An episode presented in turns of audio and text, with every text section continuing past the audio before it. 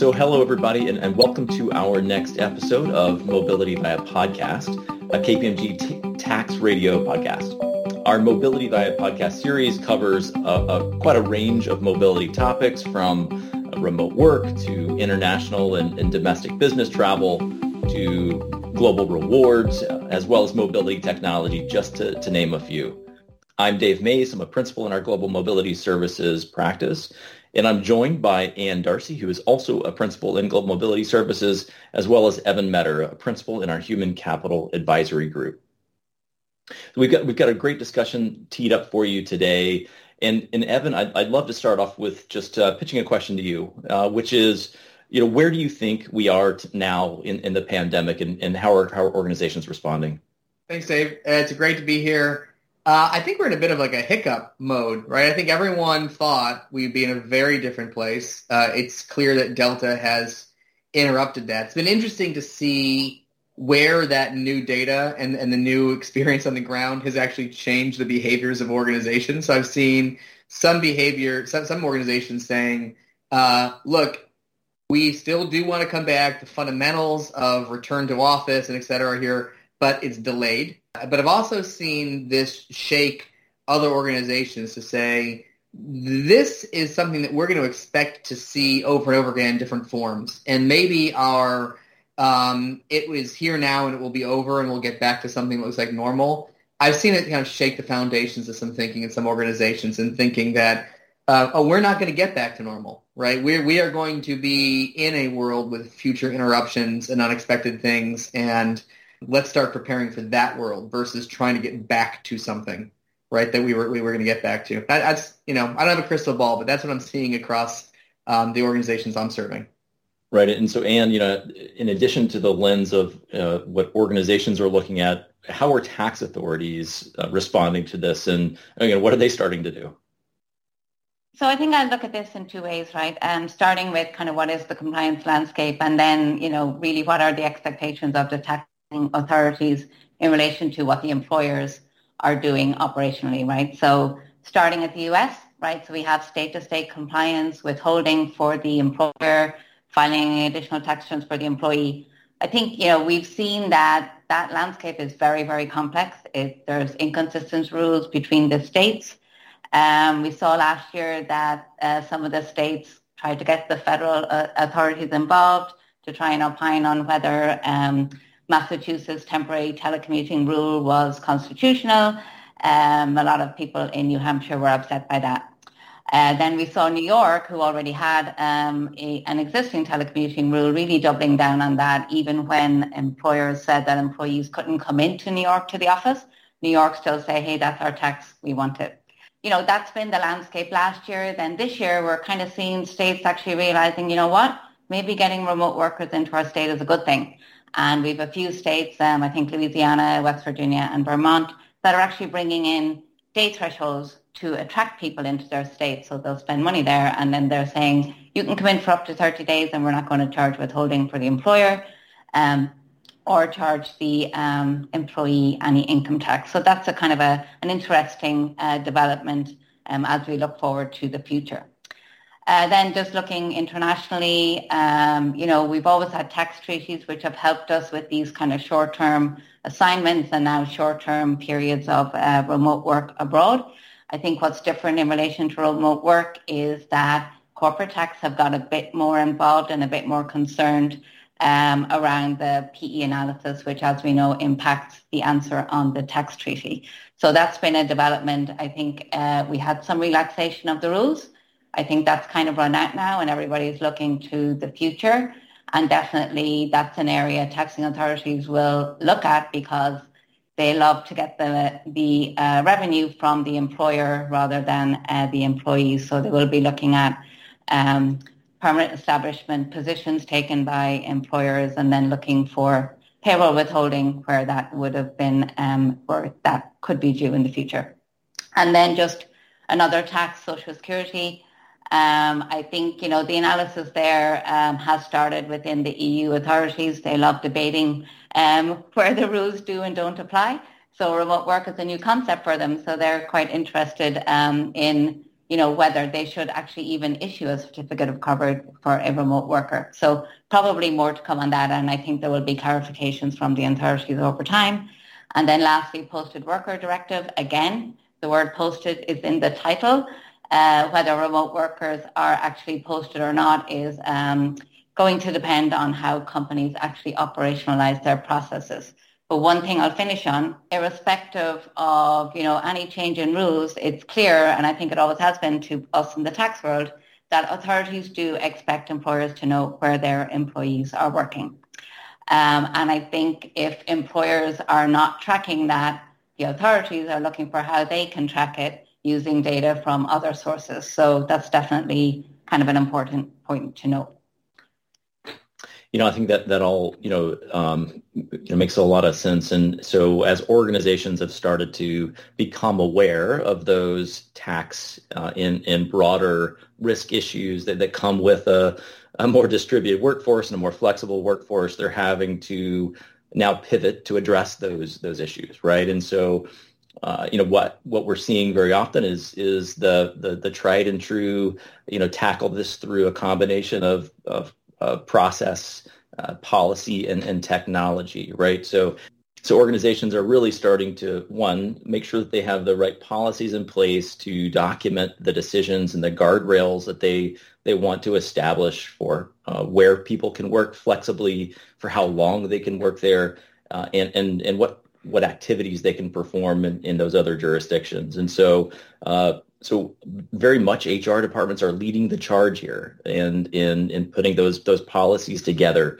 Um, but one of the critical things that we're seeing across organizations is that need to bring a, a truly cross-functional stakeholder group together to weigh in on those policies to make sure that uh, each of the the uh, lenses are, are being looked uh, through to, to to make sure that um, all of the the issues are addressed putting some of the processes in place to to to operationalize some of the downstream activities around payroll and and some of the the other compliance activities are, is, is also critical.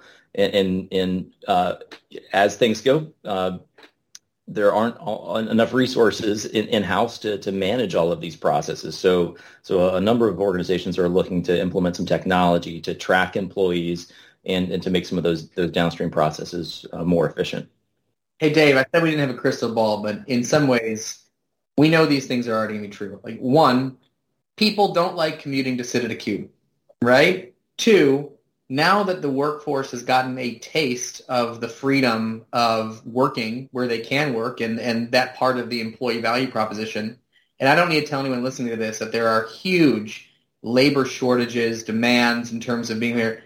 We have a new source of uh, employee value proposition and expectation in terms of what what do you owe me? What do you have to allow me? And for the first time, I'm speaking to a lot of talent acquisition departments, and they're going, for the first time, we're not only negotiating around salary, but we're negotiating over flexibility, right, in terms of coming in. So I think we can clearly say at this point, we're not putting the toothpaste back in the tube, right? This is a behavior and an expectation, and it's a burden administratively, back to your point, Anne, around, well, how do we keep track of where everyone is? Like if this is if this is here to stay, how do we keep track of it? We're not set up for this. And and and what you were saying, uh, Dave, is is true that the tool set today of submit the email or the spreadsheet or whatever and go get the it's just not going to cut it. And, and that's where I think some of the most prepared organizations that we've been working with are looking at their service management tool set and their HRISs, and they're going, okay, hold on a second, we have the components here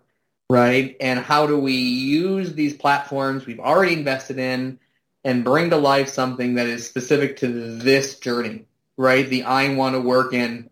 And as you were talking, I was thinking, I want to work in Vermont. You know, go, go up to Vermont. It's a beautiful time to be in Vermont. Um, but but that tool set, which exists, you know, good news, bad news, right?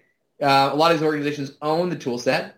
Uh, the bad news is there's some work they got to do, in order to get it to actually, you know, work this way and be compliant if they want to reduce the burden. But um, they're halfway there, right? Hey, uh, Dave, I thought we might at this point play um, a little a little podcast game. Yeah, as, bring it.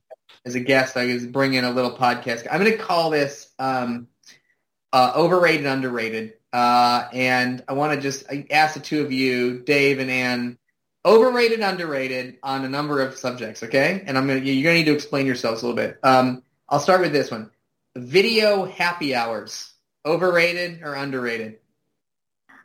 I think at the beginning, um, they were probably underrated, right? Very important to get people together. I think over time, um, when everybody'd been sitting on Teams and Zoom calls for eight hours, I think maybe people got a bit tired of them. they um, and maybe moved them, yeah, maybe move them to other times in the day. What do you say? Okay, Dave, David, you know, I'm going to give you the next one. I'm going to go with my um, in-person training, overrated or underrated? com- completely underrated. You know, I, I, think the the the impact of of being with colleagues and, and learning through through that um, that osmosis that, that only comes when you're when you're sitting in a in a room together, I think is is magical. But of course, you know, the reality is we, we have to pivot. We have to, you know, be able to pivot to make that online learning more effective. And I know a lot of organizations are trying to do that. I don't know that anybody's really cracked the uh, cracked the nut as as well as it needs to be. But uh, I'm I'm I'm all for in person training. And here's a tough one: uh, overrated, underrated outdoor work setup. Overrated, and I live in an apartment in New York, so probably not as easy for me. I, there is a garden outside I could go down uh, two floors to get to. Um, but for me, uh, definitely overrated. I'm going to actually open up to you, Dave, because I know you have a different opinion, right? for, for those of us that have been working in our windowless basements, working outside is so underrated. All right, last one. I'm going to throw this in here. Um, I don't know if either of you have direct experience, but you but you always have opinions, even if you don't. Um, overrated, underrated. Uh, the COVID puppy. what do you think? My my two year old would uh, would love that COVID puppy, but I uh, I'm running I'm running for the hills on that one. so maybe it's appropriately rated, and you're just like uh, the Grinch. That's exactly right. Um, as folks wrap up listening to this this podcast, um, what would be a recommendation in terms of um, an email that, that they should write, right? They, they've just finished up. We brought some things up, up to the up to the fore. What email would you write after listening to this to check in with someone, to ask someone something, to recommend something? Um, what would you do immediately after listening to this? And I'll, I'll start with, uh, with, with you, Dave. You know, I think the the first thing is just just about every organization has created some sort of a return to office committee or future of work committee. You know, and the the important thing is to make sure that you have uh, your voice that's uh, been uh, able to weigh in, in, into that those groups to make sure that the lens that you're looking at this through is has been addressed. And so I'd say, you know, firing off that email to to the uh, project manager, the head of that committee, to to uh, make sure that you're connected, that that your voice can be heard, and and that you're part of the the solution for the long term. Excellent. What do you think, Anne? What's the email that you would write? Uh, I think I would um, appeal to the um, payroll people. Um, I think, you know, get very comfortable what your payroll system is capable of right now. Um, find out what's happening um, with the company. Are they planning any new releases around remote work, location tracking? I think what we've seen um, from a challenge point of view around payroll systems is, you know, you might be able to update uh, going forward it doesn't store um, history. So when you get to your equity process, you may not have all the data to correctly um, source equity. So I think, you know, just looking forward a bit, just be aware of all of these challenges that are ahead and get comfortable with where you are now and what gaps you need to fill. Thank you so much, Anne.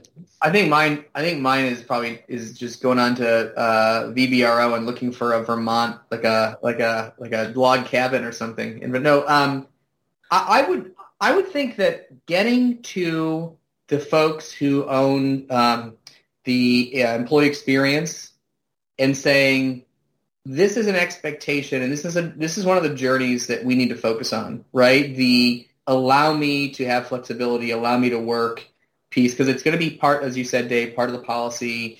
And talk about we have investing in certain platforms right? We have an hris we have a service management tool how are we bringing that to bear to one, deliver on the employee expectation in terms of look, make this easy for me. You know why? Because I have options and other other organizations make this easy, right? So that's number one. But also, to, to your point, on the back end, the operations side, make it easy for them, right? So use these tools to make the approvals easy with the conditional logic, the integrations back to back to payroll. I think that this is well, we know it's definitely achievable because we've been doing this with other organizations. And I would I would write that email. I'd say, how do we how do we make it easy and to get the experience we want, and how do we operationalize this using the investments we've already made? Um, let's have a conversation. So um, I would do that. Evan, and thank you so much for the, those comments and, and, the feedback here. Great topic. And, and thank you to our listeners. Uh, please join us again next month for the, the next installment of Mobility Via Podcast.